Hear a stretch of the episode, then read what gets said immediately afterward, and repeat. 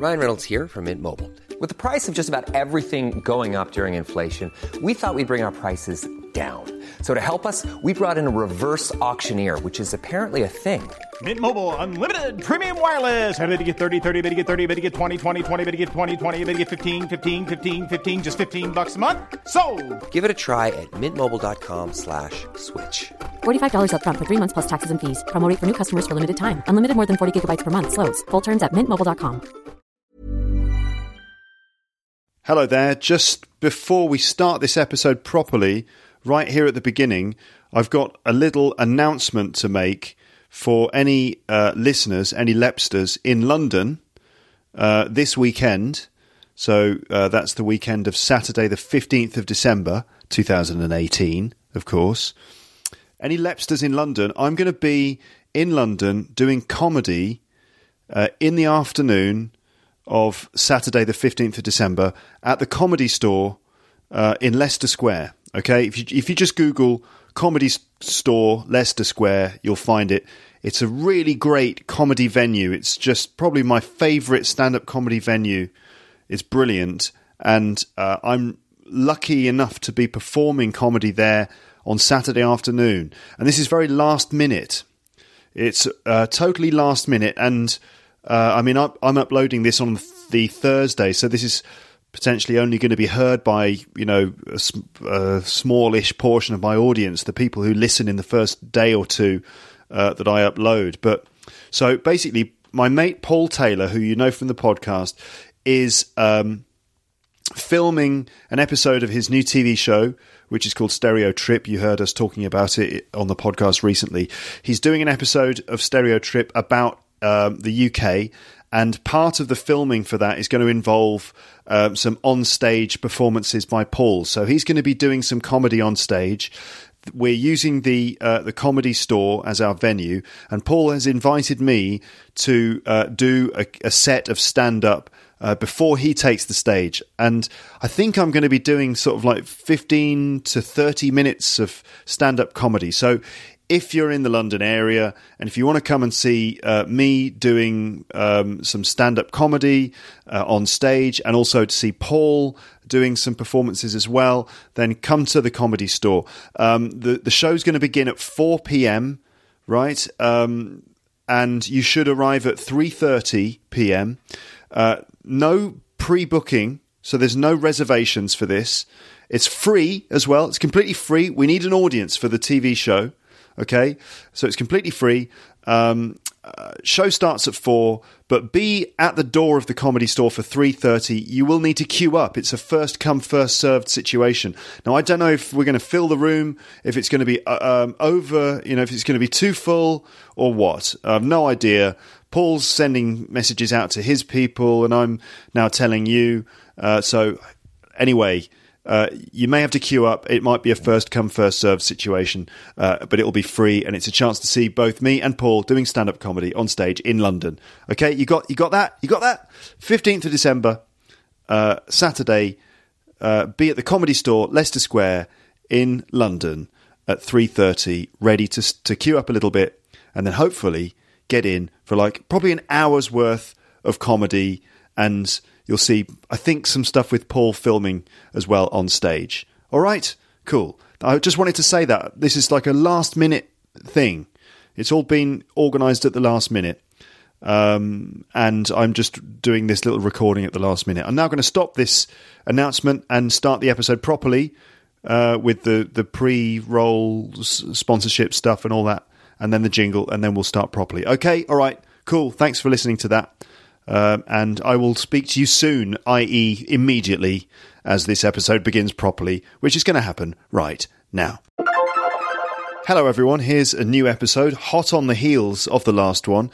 I'm pumping out these episodes fairly quickly because Christmas is coming and I just want to upload the, the whole series so I can then be free to upload some other stuff before Christmas, like a Christmas episode or something like I usually do. I haven't actually prepared a Christmas episode yet, but I'd like to do something quite festive before Christmas arrives because Christmas is already less than two weeks away. I I know, like I just realised uh, this week, I just sort of looked at my watch and saw the date, and I was like, "Oh, oh my god, we've got less than two weeks before Christmas. We've got to get everything ready."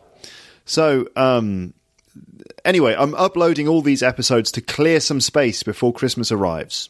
All right? That's why they're coming in thick and fast. I hope your ears and your brain have been enjoying these episodes in this series. This one, um, which is part four, has some more serious topics in it, like some stuff about the job market and about the effects of Instagram on your mental health. So, some serious stuff, but it's not all serious stuff. Stick around until the end of the episode to hear a funny story which was sent to me by a listener about a unicorn riding a bicycle in London, which should give you a giggle, I hope. In fact, on the subject of listener emails, I just want to say thank you if you have sent me a message recently. Uh, I just happen to have received quite a few lovely bits of correspondence from listeners recently by email, and it's always very nice to read those messages, even if I don't always get the chance to respond. So if you have sent an email to me recently, and you'll know who you are, then I thank you for taking the time to write and talk about your English learning experiences and other such things. It's very encouraging. I like to read those messages. I'm sorry if I haven't responded to every single one of them. All right, just wanted to say that. Um, so let me tell you about the sponsor for this episode, and that's italki as usual. italki is a great solution if you or someone you know is looking for one-to-one lessons with a qualified teacher in a flexible and personalized way over Skype. Find an italki teacher to help with your spoken fluency, your vocab, grammar, or pronunciation development, or if you have specific things to prepare for, like job interviews or exams, and uh, remember, you can offer italki gift cards to people too, which could be a good idea for a Christmas present if someone you know wants to learn a language. And when you buy some talking time on italki, they will send you a voucher for a free lesson. To get that offer, you know what to do. Go to teacherluke.co.uk slash talk or click an italki logo on my website. Right then, so it's jingle time, jingle bells. Here we go. You're listening to Luke's English Podcast. For more information, visit teacherluke.co.uk. Hello, and welcome back to part four of this series about the words of the year. In the last three episodes, I've been working my way through this list published by the Collins Dictionary online of 10 words which were used a lot in 2017. So far, I've talked about fake news, Antifa, Corbyn mania, cuffing season, echo chamber, fidget spinner, and gender fluid.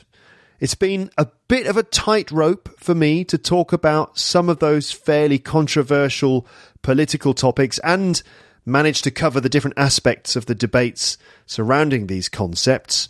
But hopefully, you've been finding it interesting and you've noticed lots of vocabulary, more than just the words of the year.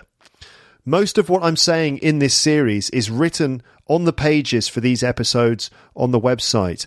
I started preparing these episodes last year when Collins published their list uh, for 2017, and then I just never got round to recording it. But I've added more notes and ideas uh, to this over the last 12 months, and I'm happy to be finally putting my thoughts on record in these episodes. So do check out the pages for these episodes published on my website. If you go through all the stuff I've written and perhaps try to read along as I'm speaking, it will make it easier for you to pick up bits of vocabulary that you'll hear me using. Generally, in episodes like this, I hope that you are trying to notice little bits of language as we go along. That's basically the point. I'm trying to provide you with a meaningful context in which you can discover or notice vocabulary which you can attempt to pick up and use yourself. The notes and scripts on the website should really help you to do that, uh, as you can check spelling and paste new words and expressions into your word lists if you keep them. So I hope that you use episodes like this as a chance to expand your vocabulary as you listen. I've got three more words from the 2017 list to deal with, and I think that I'll get that done in this episode, which is part four of the series. Then after this, it's time to move on to the Collins Words of the Year for 2018. But thankfully, I will have the help of my friend Amber Minogue, who of course you know because she's a regular guest on the show. But let's not uh, let's not get ahead of uh, ourselves, okay? Uh, let's finish the word list from 2017 first. Remember, these are words or phrases which were used a lot in 2017 and which Collins selected also because they represent big issues that people were talking about or reading about in the media during 2017. All these issues are still relevant and significant today except perhaps fidget spinners from the last episode, which I think are now old news and probably just a trend that peaked in 2017. Uh, but uh, okay, so let's carry on then. Let's go. So the next item, the next word on the list is gig economy. Gig economy. The gig economy. Gig, that's spelled G I G, and then economy, you know, E C O N O M Y. The gig economy. Okay, this is a noun, and it means an economy in which there are few permanent employees and most jobs are assigned to temporary or freelance workers. Okay, so the economy is obviously a big word that refers to like all of the systems of money that that work that operate in society, but it also relates to jobs and the job market and employment and stuff like that. Um, and this really is about the job market, that kind of economy. Uh, so this is all about the current job market in the UK and elsewhere, of course, where this is also the case. So the job market at the moment is an economy or employment market in which permanent work is getting more and more rare. I'm not really sure why as well, but we're talking about a situation where permanent jobs are becoming more and more scarce or hard to find. Instead, it's more and more common to have a series of temporary jobs being employed on a freelance basis. Okay, the expression gig economy is used to refer to this situation in which people might just move between different temporary jobs or perhaps work a number of little jobs at the same time. Little gigs. This is to be contrasted with the, I guess, old idea that in your career you find just one permanent job with a company that employs you for life, that you're uh, loyal to the company and the company looks after you. So that you find one permanent job with a company that employs you for life or at least until you retire. Nowadays, there seems to be less job security or perhaps just more flexibility than there used to be. So we've got a bit of vocabulary here about types of job or types of contract, and then we'll break down the expression gig economy as well, which basically means just explaining what a gig is. All right. So let's look at the difference between a permanent job and a freelance or temporary job. Okay, permanent or freelance or temporary. So uh, you, some your friend might say to you this. They might say, "Hey, I got a new job." So how do you respond? So you might say, "Oh, cool. Is it a permanent contract?" You might say, "Is it is it a permanent contract? Is it a permanent job?" Or uh, something like that. And your friend might say, "No, it's just temping." Or, no, I'm freelancing still, but it's for six months, which isn't bad. That's like a little di- dialogue that you might have. So, a permanent job or a permanent contract. This is where your employer has uh, you, you signed a contract with your employer, which basically means that they're going to employ you on a permanent basis. So, in theory, until you retire, right? So you'll be employed by the company all the way through until you retire. That's permanent. And so you imagine also that in a permanent job, there might be uh, some potential for you to move up within the company.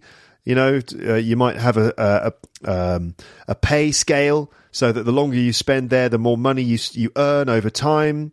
Um, and there may be benefits in there if you've got a permanent contract, like you might have um, uh, a, a pension so the company might help to pay money towards your pension so that when you do retire, you'll still be able to claim some money so you can live. So the company might offer you a pension a, with a permanent contract or other little benefits and perks. Like, for example, uh, they might offer you, you know, health care, you know, health insurance cover or something like that. So that's a permanent job, which is a pretty good, secure thing. It gives you good security. Then you've got a temporary contract, or if you're just temping, meaning you're doing temporary work. A temporary contract, well, I mean, it's pretty obvious, I guess. It just means that the time limit, the time period for the employment is limited. So it could be, you know, as short as just a, um, you know, a, a few weeks or months or years, but it's a limited period. So that means, you know, you sign a contract because basically there are laws. When you do work for people, there are certain laws that you have to comply with, uh, that the employer has to comply with too. You're covered by employment law. Um, but if you write it into a contract, it means that the, you know, you're specifically stating all the conditions for that work. So temporary contract could just be, you know, for a limited period. And typically temporary contracts don't contain the other benefits that you might expect to get with a permanent contract. So they might not pay money into your pension. They probably won't give you health insurance cover they might help you. They might kind of provide you with a computer or, or maybe even a, a, car. In some cases, if you're a salesperson, they might let you use a company car. But basically, it's a limited period of time that the employer is obliged or or, or um, is uh, obliged. Yeah, that's probably the word. The um, limited period of time in which the employer is obliged to provide you with work, and you are obliged to do the work that they give to you, as long as all the conditions are met. So, a temporary contract, basically, it's it's a, a temporary period, and then you've got freelancing as well. Now, if you if if you're a freelancer, if you do freelance work, it basically means that you are kind of self-employed, or maybe you do just like. Uh, temporary contracts for different companies, but essentially you look after yourself. So that means that you you're responsible for, for example, uh, doing your own accounting, like you do your own tax return, which means that every year you have to declare the money that you've earned in that year, and then you know um, calculate how much tax you have to pay, and then pay that tax. So if you're a freelancer, you, you have to look after those things yourself. Whereas if you've got a permanent job, it's typically the employer who does all of the taxation stuff, you know, there. So that at the end of the month, you just get your money and they've automatically taken the tax. You're taxed at source, as they say, at the source where the money comes from. So the employer looks after all of the accounting if you've got a permanent job. But if you're a freelancer, if you're freelancing, you've got to look after all that stuff yourself. Um, okay, so the advantage of a permanent job is that you get more security. I mean, this is obvious, right? I mean, a lot of the things I'm saying are obvious, but the main thing is I'm presenting you with the language, right? So I might say things that are obvious, but uh, it's it's all about just like how I'm saying them as much as what I'm saying.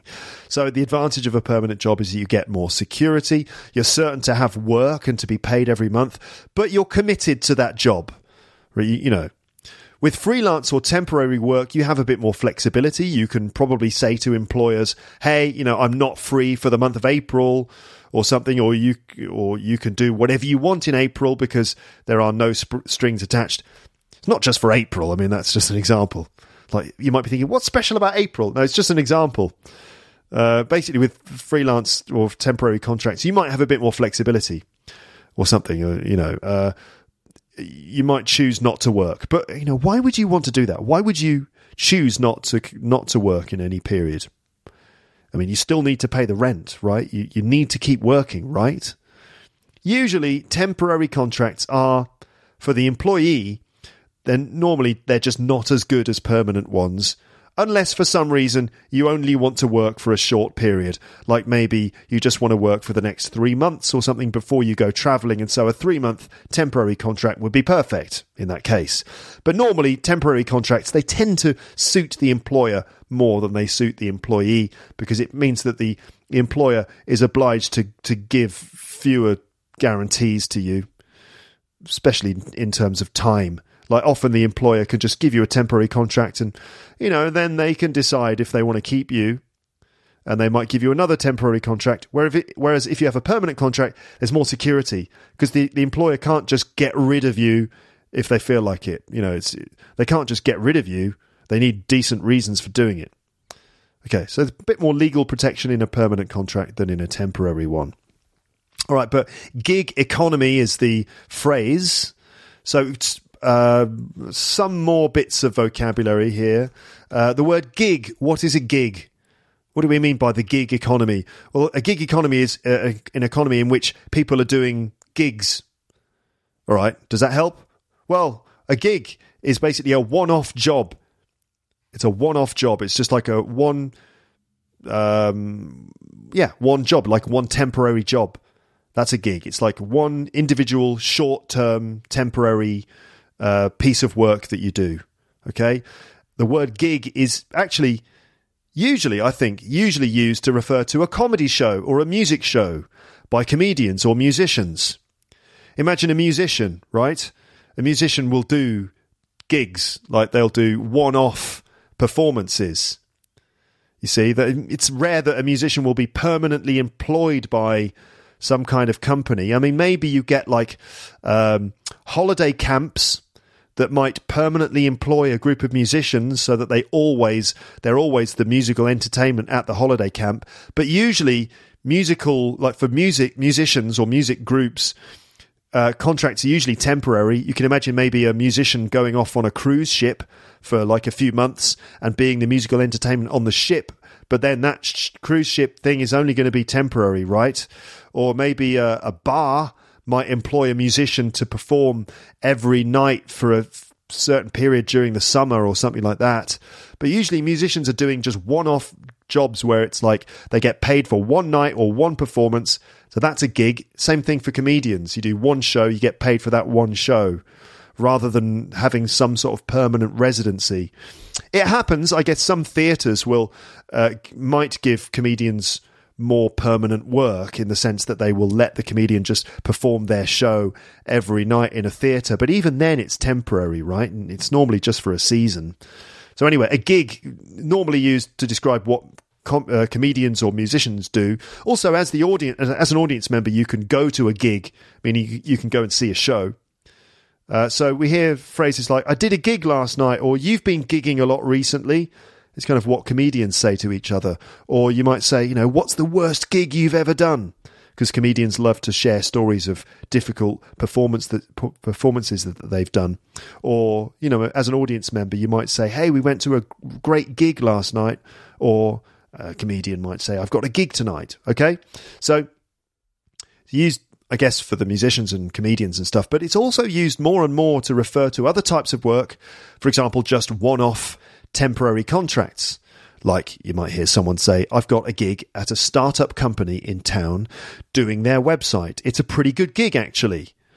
Meaning, you know, it's the pay is not that bad, and the, the, the office where we're doing the work is kind of cool, and they have free coffee and stuff like that, you know. Uh, I've got a gig at a startup company. That would be like I've got a temporary contract with them. I'm helping them to develop their website. So that's uh, what gig means temp- short term temporary jobs. So the gig economy, uh, and this is a f- paragraph from the Collins Dictionary website. Um, it says In July 2017, the UK Prime Minister Theresa May made a speech promising to support the increasing number of workers in the gig economy, where the flexibility of short term and part term, sorry, short term and part time working comes at the cost of having little job security and none of the employment benefits enjoyed by permanent members of staff. So, really, the gig economy refers to the fact that instead of doing one single permanent job these days, more and more people are doing multiple part time jobs at the same time. And this means that there is less security, less job security. Okay? So, I think you get the idea. And this doesn't mean that everyone is doing temporary work in the UK. It's just that it's more and more common.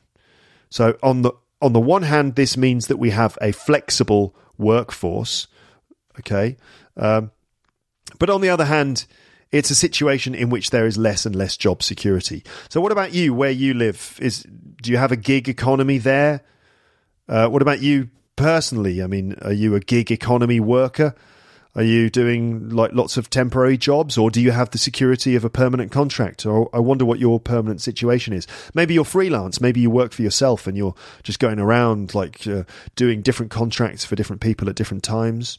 I wonder what, what's the most normal form of work there. Like for example, in Japan, I know when I lived there 15 years ago or 16 years ago, whenever it was, a long time ago now. Oh my god, time flies. Um, I, you know, obviously, I met lots of people working, and the, the the the traditional arrangement in Japan is definitely the permanent job, where you get a job with a company and you are then loyal to that company uh, for your whole life. Okay, but you know, more and more, I noticed in Japan that things were changing and there was less and less job security. In the UK, it's it's it's you know a lot more um, uh, towards the um, short term contract situation. Uh, but maybe things in Japan are changing. What about in China? What about in Russia? What about in Poland? What about in Spain and Brazil? What about in your countries? What's what's the economy like? What's the job market like? Um, I want to mention zero hours contracts zero hours contracts. If you've spent any time in the UK and read any papers or listened to the news recently about the UK, then you must have come across this expression, zero hours contracts. It's kind of a buzzword that's going around a lot. I'm just going to read some stuff from the BBC's website about zero hours contracts. So, what are zero hours contracts? A zero hours uh, zero hours contracts or casual contracts allow employers to hire staff with no guarantee of work. Imagine that. It's like we'd like to offer you a job, but we have no guarantee that we'll actually give you any work. Like, congratulations, you've got a job. Oh, fantastic. Do you have any, you know, when do I start? Well, we've got no work for you. Huh? Sounds a bit weird. Uh, zero hours contracts mean that employees work only when they are needed by employers, often at short notice. So that would be maybe like one week. You, you know, your boss calls you and says, "Don't come in this week. We've got no work for you," and you think, "Oh shit, how am I going to pay the rent?" So on one hand, you're thinking, "Okay, so I can stay in bed, or I can just do what I want to do," but on the other hand, you're thinking, "But I'm not going to get any money. I'm not going to get paid." How am I going to pay the bloody rent? And then next the next week, um, like the Monday, you call in again and they say, no, it's still no work, but you know, keep in touch. We'll let you know. And then you're sitting around and like you maybe meet up with a friend who's unemployed or something and you kind of say hey let's do something tomorrow. Let's meet up and play cards together uh, tomorrow on tuesday. And then the tuesday you're just kind of getting ready to see your friend and your boss calls you and says hey come in. We need we need you to come and work. Right? So uh, you know short notice stuff um, okay? That's what it would be like working on a zero hours contract also, employees on zero hours contracts, their pay depends on how many hours they work. Yeah. Some zero hours contracts require workers to take the shifts that they're offered. So it could be that your boss says, well, the only shifts we got are night shifts. So it's just all we've got for you is just the night shifts. So you have to come in at nine and you'll finish at eight in the morning. All right. For, for the next two weeks and you think, oh God, is that that's it? That's all I've got? Just night shifts? Damn. So sometimes, uh, if you're working on a zero hours contract, that's the kind of stuff you have to deal with. Sick pay is often not included in a zero hours contract. Holid- although holiday pay should be included in line with working time regulations. Ah, so it doesn't sound great, does it? I mean, it's work, but eh, the conditions aren't wonderful. So, why are they controversial? And I'm, I'm still reading bits from the BBC's page about zero hours contracts here. Um, so, there is concern that zero hours contracts don't offer enough financial stability and security. The ONS, what's the ONS? Okay, the ONS is the Office for National Statistics. They're basically a, a company that, like, gets information. They they provide us with data and information on all sorts of things. So the ONS found that employees on such a contract worked an average of 25 hours a week. However, about a third of those on zero hours contracts want more hours, mostly in their current job, compared with just 10% of other people in employment. So it seems that basically people working in zero hours contract on zero hours contracts really need work. And why do they really need work? Because they really need money. So these are people who are probably struggling basically. The CIPD research, okay, what's the CIPD? Is another one, another acronym.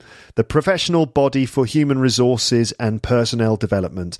So it's basically a company that is um, that that looks to uh, help people, it looks to improve working conditions and working um, practices.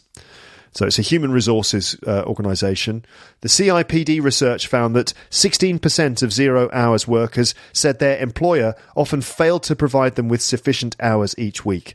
So this means that people on zero hours contracts don't get enough work, basically.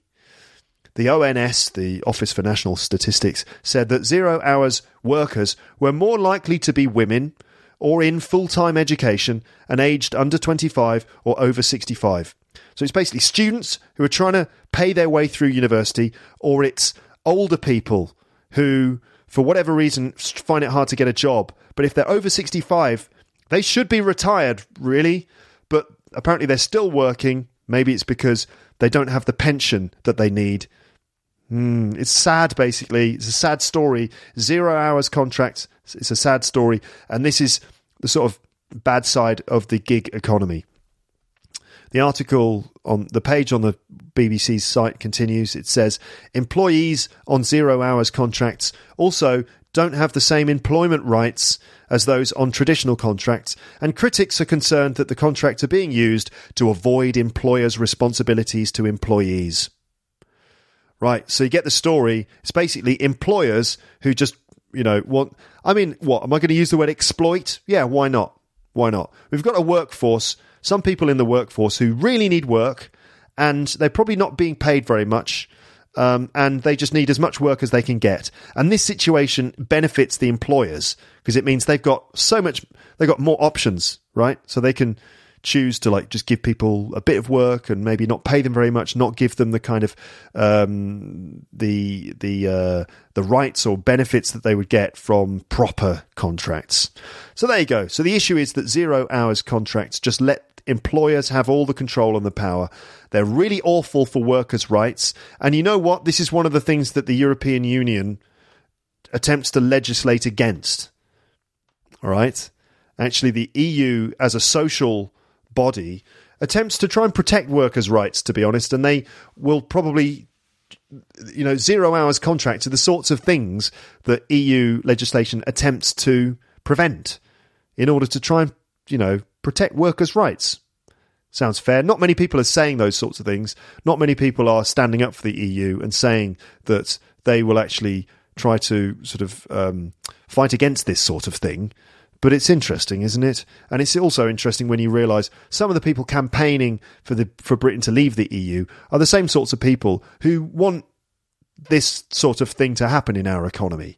They're the kinds of people who support the employer and they you know they they they they talk about it like it's you know a flexible workforce, but really it's just putting all the power in the hands of the employers and not offering uh, workers the the same rights that they you know should really have. Uh, okay, but also other aspects of the gig economy. We have things like co working spaces. Here's another thing. So, I mean, zero hours contracts is kind of a controversial and negative um, side of the story. Uh, there are other sides to this story. When you think of the gig economy, you also think of co working spaces. Now, these are rather cool and groovy spaces where you can go and work. And I say they're cool and groovy because they're full of like young people who are starting up their own businesses and they just need places to share ideas and work. And, and uh, co working spaces are often in cool buildings, like they might be in you know, nice spaces that are designed well and they're open plan areas. And uh, there's there's stuff like a cool coffee bar and you can get nice food there and things like that. So co-working spaces are sort of cool. They're often populated by young people doing freelance work, or perhaps people who need an office for a short period and don't have one, so they use co working spaces as flexible alternatives to having an office. The rise of co working spaces uh, shows us that the job market is changing and is becoming more temporary in nature. These are cool spaces, but they can be a bit noisy, they can be expensive long term. They're just one of the parts of the gig economy.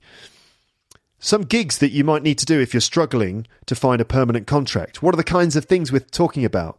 Well, it could be stuff like working as a waiter, as a barman, working as a barista in a coffee shop, working as a cleaner, clerical worker, clerical work, that means office work, probably doing basic office work like filing or data entry. or just a job in Starbucks, or an Uber driver, or Deliveroo cyclist. Deliveroo, it's a company that um, uh, provides food for people at lunchtime. You can just order your fo- food through Deliveroo from a local place, and then it's, it's someone delivers it to your door. A Deliveroo cyclist. So you know these are the sorts of gigs that we're talking about. These are all jobs that you might take if you're a gig economy worker, perhaps doing several jobs at the same time during your working week, while also maybe taking some kind of academic course in an attempt to get an edge in the job market. It's probably a slightly insecure and confusing way of life, uh, being all these things at the same time, like someone who's like being a student and being a, a barman and also maybe being a babysitter or or doing work uh, as a cleaner, and you know, sort of a bit confusing. Perhaps it's cool to have so much flexibility too, though. There might be a sense of freedom in it, but uh, I wouldn't want that kind of lifestyle as the father of a child. You know, I'd want some more security. But thinking about it, maybe I do actually have that lifestyle. Maybe I am a gig economy worker, if you think about it. I teach part time at the British Council and I have a permanent contract with them, but it's part time. And the rest of my time is spent working mostly alone on my eh, online English teaching projects, while also doing stand up comedy in the evenings and taking odd little extra jobs on the side. Like sometimes I do voiceover work for companies. Sometimes I do bits of comedy writing. Sometimes I do bits of acting here and there. You know, maybe I am a gig economy worker. I think if it wasn't for the permanent contract at the British Council, I would feel a bit more insecure, I think. Although saying that, uh, the premium subscription is starting to make it possible for me to have more financial security, and I'm lucky enough that my wife also contributes to our family budget.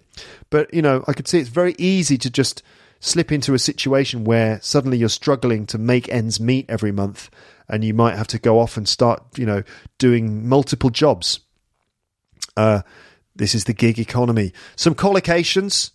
Just, you know, what words go with gig economy? Well, we have gig economy worker, gig economy company, gig economy practices. Okay. Um, a gig economy worker, this line from The Independent.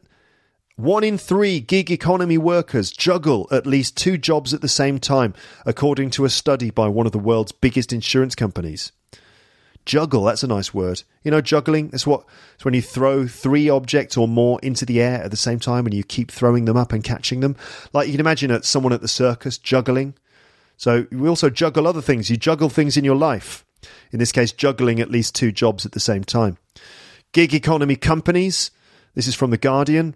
More than a million workers in Britain's gig economy risk losing more than £22,000 each from being wrongly labelled as self employed, according to research that shows the danger posed to people in fragile employment. Uh, the insurance firm Zurich said forcing gig economy companies to classify their workers as employees rather than self employed would mean automatic enrolment in a workplace pension. Under these rules, it estimates a typical worker aged 25 and earning £25,000 a year would receive a total of £22,000 in employer contributions by the time they retire. So here's another thing. So maybe the whole gig economy, again, we talk about flexible things, but really it's just more flexible for the companies because it means that they do things like they can avoid having to pay pensions to their staff. If they employ their staff as, what was it?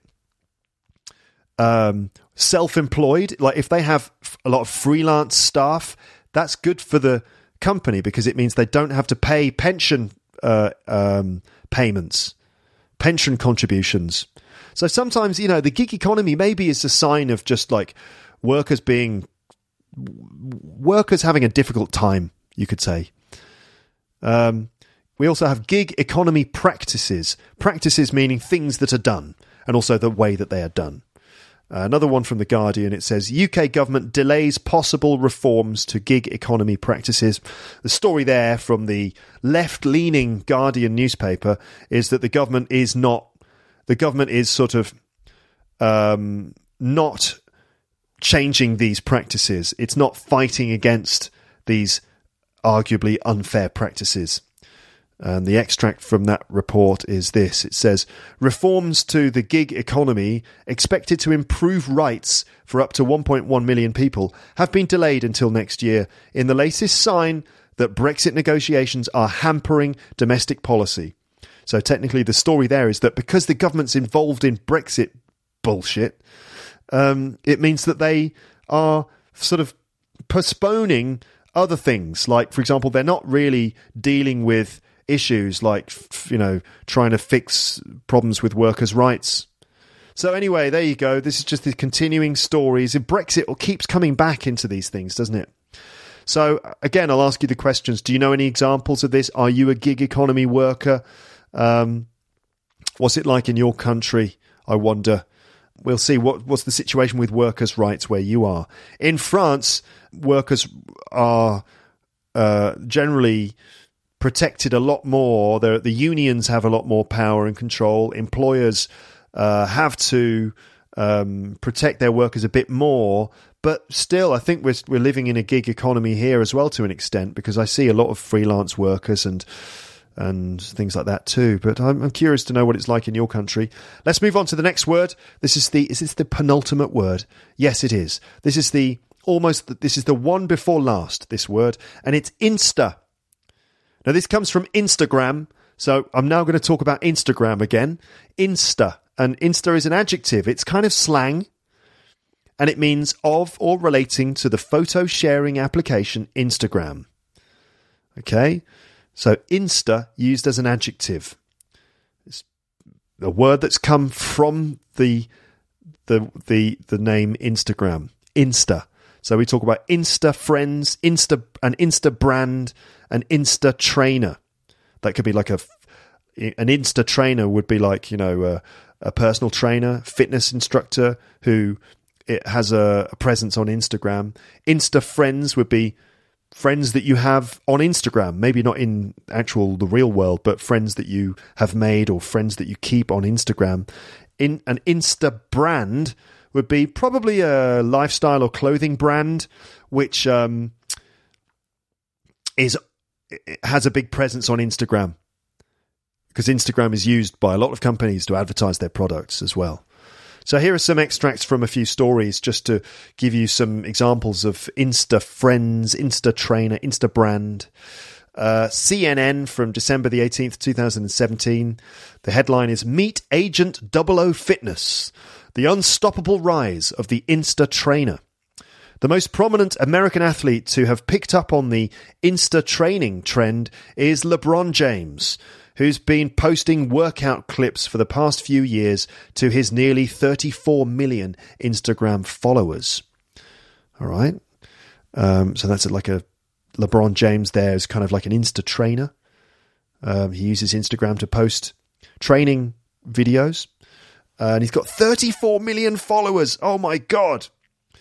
Next one is from Refinery from um, Refinery 29 from 10 hours ago. I don't remember when that was really. But anyway, Refinery 29. It says, Your favorite Insta brand just launched Knits. Oh, what are knits? That's K N I T S.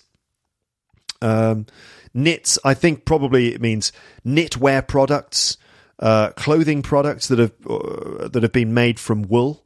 You know, how do you make clothes from wool. You knit them. Something that maybe like your granny used to do, or maybe that you do these days, because knitting is kind of quite trendy these days. Knitting, you've got like two needles, two large needles, usually made of metal or plastic or maybe wood, and you tick, tick, tick, tick, tick, tick, tick. You, you kind of use the needles to weave the wool together to, to create a sweater or a scarf or a hat or something like that. Okay? Knitting. Yeah? All right. Uh, I remember, like when I was growing up, when I was a teenager, my grandma knitted sweaters for my brother and me. I was like, oh, a homemade knitted sweater from grandma, and it was always like way too big and like you know really huge and heavy wool.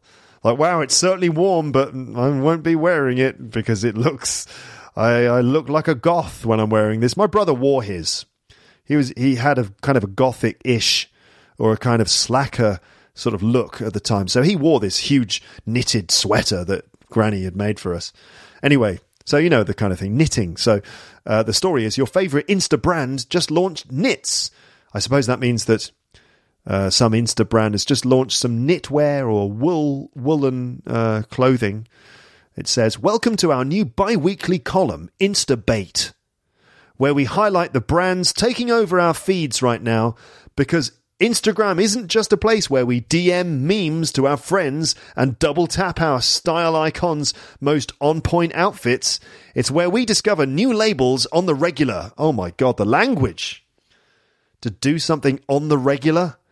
Uh, this is like that annoying sort of marketing language we highlight the brands taking over our feeds right now because Instagram isn't just a place where we DM memes to our friends. A meme, those are those like jokey, fun little pictures uh, that people send to each other, you know, like pictures of, oh, I don't know what it would be these days. There's loads of memes, you know, the ones like, for example, uh, Jean Luc Picard from Star Trek slapping his face, going, oh, face palm you know, that's a famous meme. So Instagram isn't just a place where we DM, like direct message memes to our friends and double tap, like tap tap on our on the screen, our style icons, most on point outfits. If an outfit is on point, it means it's like really specifically well chosen, like really stylish for the moment. It's really on point. It's where we discover new labels on the regular. Oh my God. Can't you just say it's where we regularly discover new labels? It's where we discover new labels regularly. On the regular, well, there we go. I suppose this is just language, you know, changing.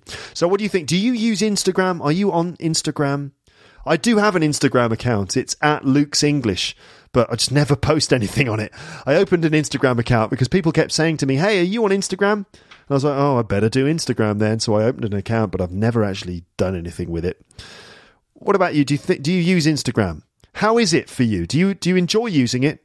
Do you find it useful? Do you find it pleasant? I mean, I'm sure that it must be enjoyable and maybe a good way to communicate and share jokes and stuff like that and just have a look at pictures and see there must be some really interesting content. I suppose there are good Instagram accounts and bad Instagram accounts and probably the good ones have got some really interesting things on there and maybe it works really well for you. But how does it make you feel average on an average uh, day when you're using Instagram? Does it does it make you feel great?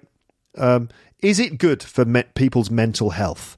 I ask that because there have been various reports into the effect of social media on people's mental well being. And it seems that Instagram is not that great for people's mental health on average. So let me talk about Instagram and mental health a little bit, and I'm going to read from a reputable report about mental health and social media. And this is from a website called Quartz, um, qz.com. And it says Instagram is the most harmful social network for your mental health. Right? And you can think about Instagram. Obviously, there's all sorts of stuff that gets posted on there, but a lot of it is kind of aspirational pictures of clothing and also fitness and stuff. And it's a lot of it's uh, actually clothing brands posting pictures of of let's say women wearing their outfits. So it's actually a place where companies sell products to you and they pay models to essentially act like they're just normal people, but in fact they're being paid to promote their products. Or it's like individual people who put a hell of a lot of work and time into producing pictures of themselves, selfies of themselves in the mirror, selfies of themselves showing off their new uh, uh, body that they've been working on in the gym. And like I said before, and I think in a previous episode, um, although this is captivating and, and people um, are compelled to like look at these pictures of these these beautiful girls and their their the way they've done their hair and the makeup they've done. And i'm sure it's actually can be a great way to get inspiration for new looks and stuff. But beware you know beware. A lot of the stuff you're seeing is not what it seems. And it might be just a girl who's taking a picture of herself. But also the pictures that you see on instagram they have taken a long time to prepare and uh, what you don't see is the behind the scenes. And I think in many cases, what we're seeing on Instagram is pictures of, of, of women which are unrealistic and which are supposed to be aspirational, but which just make girls feel bad. Okay. Now that's not just me saying that. This is some there's there is research into this. So let me read from quartz.com. You'll see the link on the page. It says our addictive feeds of fitness models, exotic travel, and photo perfect moments don't often match with our comparatively humdrum, meaning kind of boring, and badly lit lives. Okay? Like the the reality you see on Instagram often is in stark contrast to the reality that you actually live on a daily basis. The discontent caused by that disconnect is enough that a growing body of research suggests social media is contributing to mental health problems such as anxiety, depression, sleep deprivation, and body image issues in young people who are the heaviest users of social media. And Instagram, which now has 700 million users globally, appears to be the social network having the greatest negative effect, according to a new report by the UK's Royal Society for Public Health an independent charity focused on health education. The report combines previously published research on the health impacts of social media with its own UK wide survey of nearly 1,500 people between the ages of 14 and 24 to discover how respondents felt. Um, different uh, to discover how respondents felt the different social networks, including Instagram, Facebook, Snapchat, YouTube, and Twitter, affected their health both positively and negatively. It asked them about their feelings of anxiety, connection to a community, sense of identity, sleep, body image, and more. Only YouTube had a net positive effect among the respondents. Every other social network came back with a net negative effect. That means an overall negative effect. In order from least negative to most, they were this. So from the least negative to the most, you have Twitter, then Facebook, then Snapchat, and Instagram. All right? Respondents rated Instagram in particular as having negative effects on anxiety and body image. One of the reports told uh, one of the report's authors told CNN that girls often compare themselves to unrealistic images that have been manipulated. Not just manipulated while the photo was taken, but in some cases manipulated by applications um, the report quotes one respondent as saying, Instagram easily makes girls and women feel as if their bodies aren't good enough uh, as as people, add filters and edit their pictures in order for them to look perfect. And then we've got an example from an Instagram account showing how uh, there is an app called, I think, Facetune, which is a very simple way of like editing a picture so that your body looks different. So maybe it makes you look slimmer. It can make your your bum look uh, rounder or or bigger. It can make you change the shape of your thighs or your waist or your face. Maybe removing different, you know, like imperfections in the face. Maybe. Earlier research has found that the unrealistic expectations and fear of missing out created across our social feeds can lower self esteem and it can fuel issues such as anxiety and depression. These issues are only compounded, like made worse, by cyberbullying and lack of sleep, another harmful effect linked to social media. The report cites recent research published in the Journal of Youth Studies that found one in five young people say that they wake up during the night to check messages, causing them to feel exhausted during the day. The findings were not all bad. Nearly 7% of respondents reported that they received emotional support on social media when times were tough. And many said their accounts offered a forum for positive self expression. They were also able to create and maintain relationships online. The problems centered more on forgetting that what we see isn't always reality, and the RS uh, PH, the Royal Society for the Protection of Health, offered some recommendations based on its findings. For one, fashion brands, celebrities, and others should be consider should consider disclosing when their photos have been manipulated. It also suggests that social networks give users a pop-up warning if they exceed a certain time spent logged on. Social platforms might even identify users with possible mental health issues based on their usage and send a discreet message on where to get help. These are some things that could perhaps help to counteract the negative effects. And not least of all, the report said some more research is needed into social media's health effects. Social's spread among younger generations is only growing. It's too big a force not to consider the health consequences seriously. Well, there we go. I think that's all I can say about Instagram. Um, it's not necessarily bad. There are some positive things, but it seems watch out. It can be bad for your for your mental health. Maybe we need to just consider Instagram to be like another one of these things that we've got to watch out for, like you know, alcohol and drugs and things that can creep into our lives. Hmm. All right, I'm going to move on to the to the last word in the list of the 2017 words of the year, and it's unicorn. A unicorn. That's right. So, a unicorn is a noun, and it's an imaginary creature. Yeah, they don't exist, as far as I know. Uh, I think they're imaginary, mythical creatures. An imaginary creature depicted as a white horse with one long spiraled horn growing from its forehead, regarded as a symbol of innocence and purity. I said unicorns don't exist. Well, they kind of do exist though, don't they? Because they're everywhere. And you can, unicorns can exist in your mind and in your dreams, man.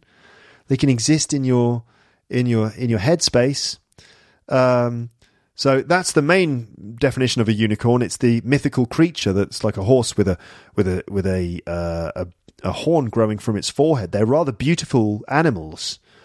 Um, and you know, we wondered, do they did they ever exist? You know, where does the image of the unicorn come from? And why is it that we see so many of them now in public in popular culture? There's another definition of unicorn, which is also a noun, and th- I, I didn't know this one before, but apparently a unicorn in the world of finance is a recently launched business enterprise that is valued at more than $1 billion. So it's like a startup company that's got a massive value. So something like, I think, something like Uber, which these days isn't really a startup company anymore, but when it first arrived, Uber, it arrived on the market. It was a startup company, but it was valued at I think more than a billion dollars almost immediately. So it's you can imagine the the the the, the, the company value or company price, let's say share price, was like a like the the horn on a unicorn pointing like in a very sharp direction upwards. So you know the uni- unicorn is a a word used to refer to startup companies where the value shoots up very sharply. Okay, now Unicorns are not new, but their popularity on the internet and of course everywhere else now too is pretty is a pretty recent development. This ancient mythical creature is enjoying a renaissance of its own right now, both in images created by uh, amateur computer users and for products sold in stores. Are you seeing unicorns pop up on a daily basis across your Twitter feed or Tumblr dashboard or Facebook page or dare I say it, Instagram feed, and in reality, just in front of your actual face in the real world that you can actually touch? Are you seeing unicorns everywhere? And I mean, in the real world, not just sort of weird hallucinations. That would be weird. If you're hallucinating unicorns, you might need to go and see someone. Um, uh, and I don't mean your drug dealer. Um, so th- that little paragraph I said about uni- unicorns aren't you. Eh, that paragraph I said about unicorns aren't new that came from unicornsrule.com, by the way.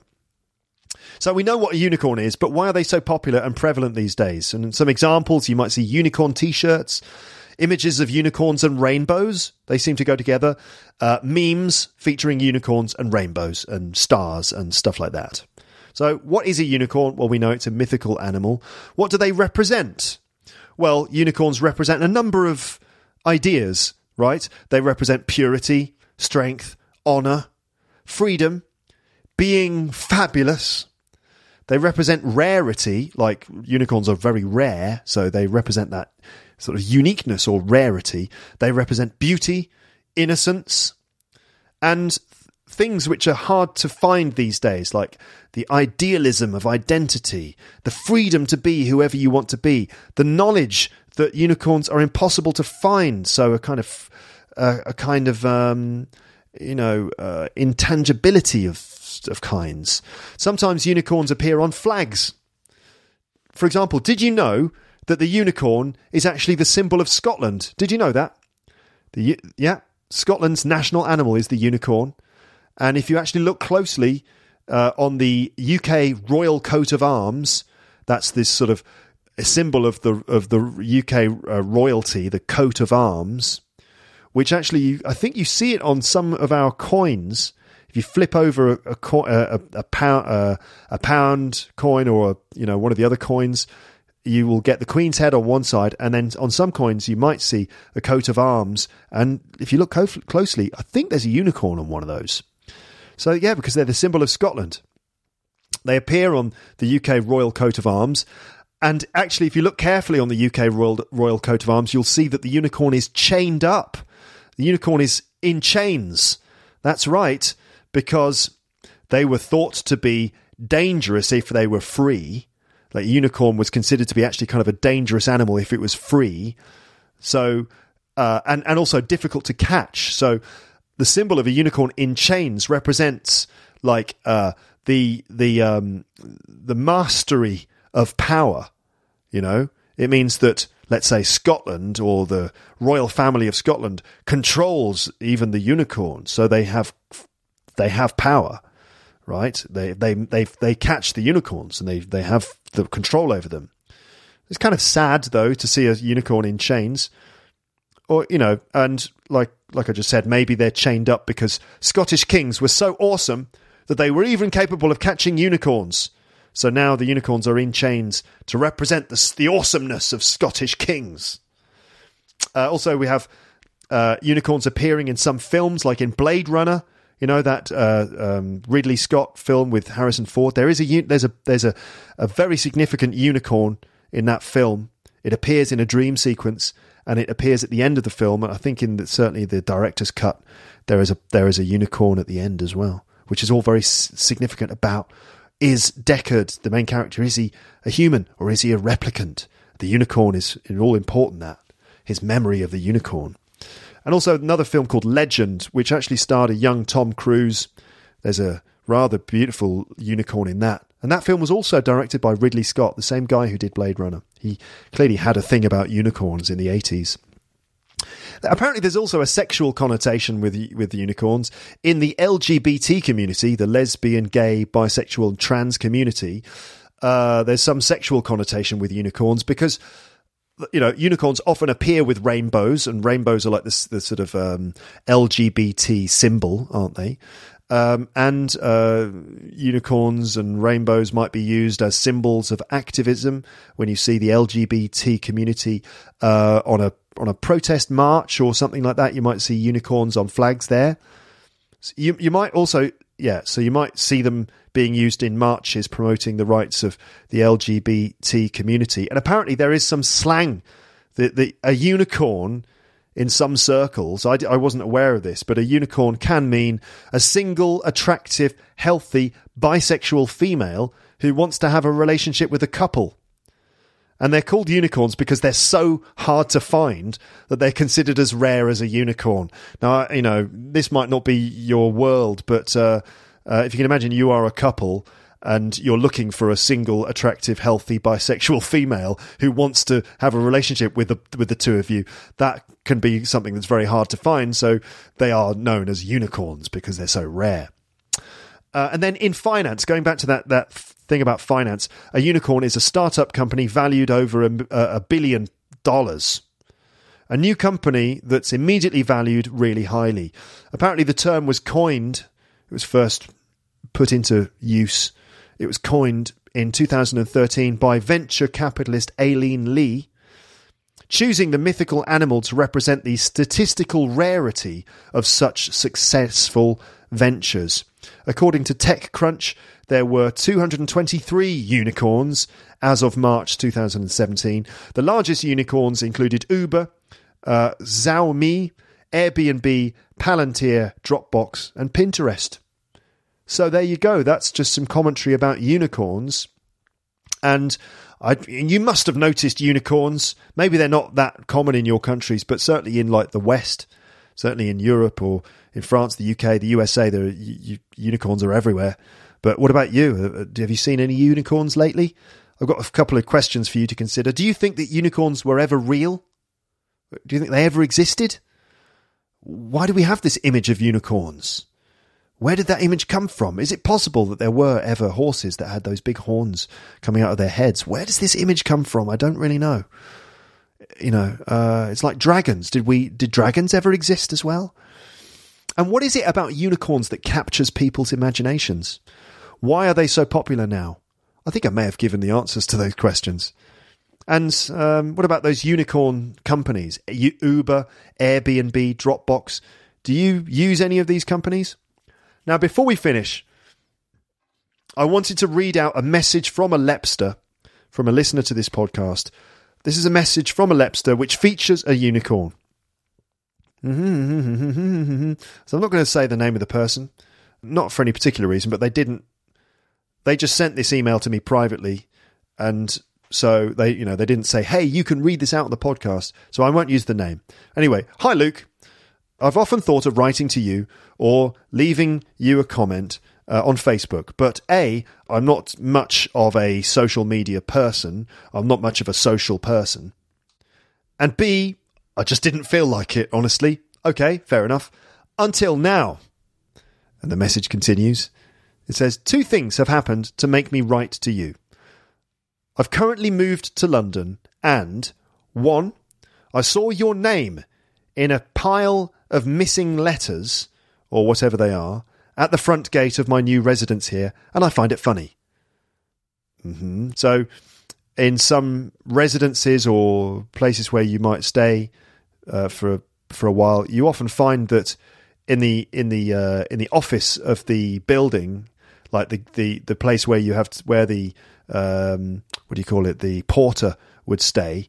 The porter is the person who maybe uh, checks people who are coming in and out of the building, or maybe collects mail post that they can distribute to the people who live in the building. So this this listener obviously was staying in a place in London, and there was a, a, a pile or a tower of missing letters. So letters that had not been claimed by residents, and apparently, uh, this listener saw my name in this pile of missing letters at the front gate of the new residence.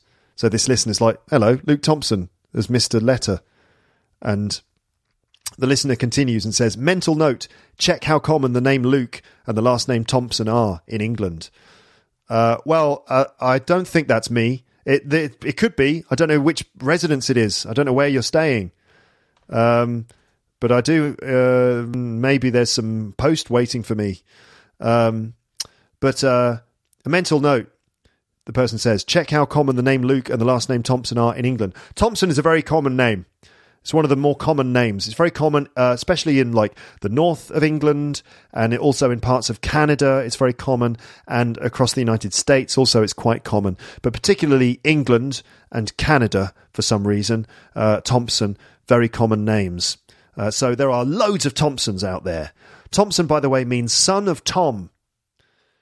So Tom was a very busy man who apparently had lots of children. Um, and he spent time in England, and then he went to Canada, maybe on holiday. Uh, and Tom, oh, Tom was a. Uh, the, probably the less said about Tom, the better, really, because uh, he he he was busy. He must be exhausted, Tom, because so many Thompson, so many sons of Tom out there. I don't maybe daughters as well. I don't know. Anyway, so Thompson, yeah, very common name, and Luke is a fairly common name. I think it's fairly common. So, yeah, there must be loads of Luke Thompsons out there in London, uh, even just in London. I'm sure across the country there are loads of Luke Thompsons. All you need to do is look on Facebook, search Luke Thompson, and you'll find loads of us. Go to Google, search Luke Thompson. There are like lots of famous Luke Thompsons, like musicians and I think some sports sportsmen as well. So, listener whose name remains anonymous, uh, there are loads of Luke Thompson. As I, I don't think that's me. So that's the first reason this person wrote to me. And the second people, the second reason, people, the second reason is the person said, I saw a cycling unicorn and I had to tell you about it. Okay. So the message continues. Could sound weird, but it's London, you know. Uh, I hope you do know, because it's my first time in London. I've been here just since late August, and I'm still happily freaking out many times a day. So, listeners, if if you're not from London and you've never lived in a big city like London, or if you come from a different place, moving to London might be a bit of a shock because all sorts of crazy stuff happens in London. Um, obviously, there's a, there's a huge population and it's a, a vibrant place, and you find lots of um, quite eccentric people, and just crazy stuff happens on a daily basis in certain parts of town anyway. For example, you might just see a unicorn on a bike. It's not that it's not that rare. And it, honestly, if you're in London, if you're a Londoner and you see a unicorn on a bike going down the street, it's not the sort of thing that would shock you. It'd be like, oh look, a unicorn on a bike. Anyway, uh, crazy stuff happens in London all the time. So this person said, I saw a cycling unicorn and I had to tell you about it. And the message continues. It says, Well, long story short, let's just get to the unicorn. All right, tell me about the unicorn. Friday, the 16th of November, 10 a.m., near Hackney Central. It's quite a hip and trendy part of town. I was on the sidewalk. And by the way, listener, uh, it, pavement, surely. In British English, it's pavement. It's like the, the side of the road where you walk, not where the cars go. We call it the pavement in British English. And in American English, it's the sidewalk. But don't worry, I'll let you off I'm not judging you. So, anyway, I was on the sidewalk, or pavement, trying to cross the road when a man dressed up as a unicorn passed cycling. Cycled past. I'm going to write. Cycled. Cycled past. I smiled, of course. I'm I'm quite expressive, in fact. What a happy moment. A unicorn on a bike in the morning. Lovely. So I smiled when I saw the unicorn, says the listener. Suddenly, a woman, and she didn't look crazy, although she probably was. Suddenly, a woman came up to me, quite angry, shouting, Oh my God. She said, Are you laughing at that unicorn? Now, here's where you come in, Luke. At that moment, I remembered one of your marvellous podcasts dedicated to Alan Partridge when you made the difference between laughing at and laughing with. Thanks, Luke. It's the same in Spanish, but still, thanks, because many times it's just the opposite. And mainly thanks for the English comedy you bring to our lives. So, yeah, you're welcome for teaching you the difference between laughing at and laughing with, which apparently in Spanish is the same, but uh, it's always worth knowing, isn't it, when it's the same? So, the listener said, so this, this woman said, Are you laughing at that unicorn? And the listener said, No, not, uh, not at, with but apparently this was delivered quite shyly or scared. Like, no, no, no, not at. Uh, no, not at. Uh, I'm not laughing at them. Uh, no, not at. With. don't hurt me. Um, and the woman, the woman said, and she was still shouting and in an, in an angry mood, uh, "Good, because if a cycling unicorn doesn't cheer you up, then you are miserable." And she was gone, like really offended. And she, off she went down the road. Oh my god! Did you get it, listeners? So it's like uh, you know the listeners walking along, do do do do do. I'm going to lurk. Oh, London, it's crazy. Oh, culture shock. Oh, oh my god, a uniform on a bike. Unicorn, not uniform. Ah, smile, and then a woman. Oi, you! Are you laughing at that unicorn? Uh, no, no, no. Uh, I'm not laughing at, just uh, laughing with. Good, because if a cycling unicorn doesn't cheer you up, then you're miserable. Like fucking hell. yeah. So the the message continues. I don't know whether it's been live life comedy or something or what, but it did feel like a comedy sketch. Yeah, it sounds like a comedy sketch. That's a good one. That is a good one. I like it. I like that story. I mean, what's this woman's problem? I suppose she's just angrily defending the purity of the unicorn like she's who is this woman? She's like the yeah, the defender of unicorns, the defender of all that is pure and innocent in the world. And she she she got so this obviously this woman I mean, I don't know. This maybe this woman is just like uh, having a bad day and having a d- difficult time, and for her, unicorns are just the one remaining beautiful thing that we have in the world in this horrible Brexit nightmare that she might be living in. And so when she saw you smiling at this unicorn, maybe she was like, "Oh, I must defend the honor of the unicorn." I don't know, but I like it. It's good. And the listener continues with their message, and it says, That's all. I've just received a notification of a new Luke's English podcast episode. How appropriate. Apparently, the, the notification arrived while the person was writing the message to me. Uh, I'm glad you're back. So, I'm now going to do another thing that cheers me up, apart from seeing a cycling unicorn. Listen to your podcast. Thanks.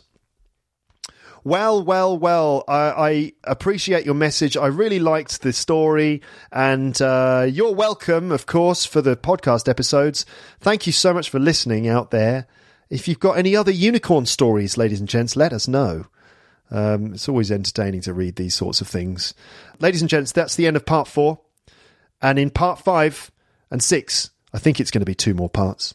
You're going to listen to me talking about the words of the year for 2018. So, more words, more issues, more things to discuss. And next time, I'll be joined by Pod Pal, Amber Minogue. And I actually had the conversation with her this morning. So, I've actually already done it. And it was nice. It was ah, oh, it was nice to have Amber with me to just bounce ideas off and discuss with, and and we made each other laugh and stuff. So I think you'll enjoy that episode. Thank you for listening to this one, though. Uh, that's it then. I'll speak to you again soon. But for now, goodbye. Bye. Bye. Bye. Bye. Bye. Thanks for listening to Luke's English podcast. For more information, visit teacherluke.co.uk.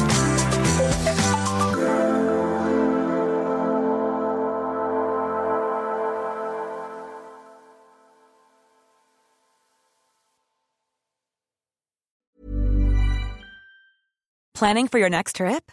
Elevate your travel style with Quince. Quince has all the jet setting essentials you'll want for your next getaway, like European linen, premium luggage options, buttery soft Italian leather bags, and so much more. And is all priced at 50 to 80% less than similar brands.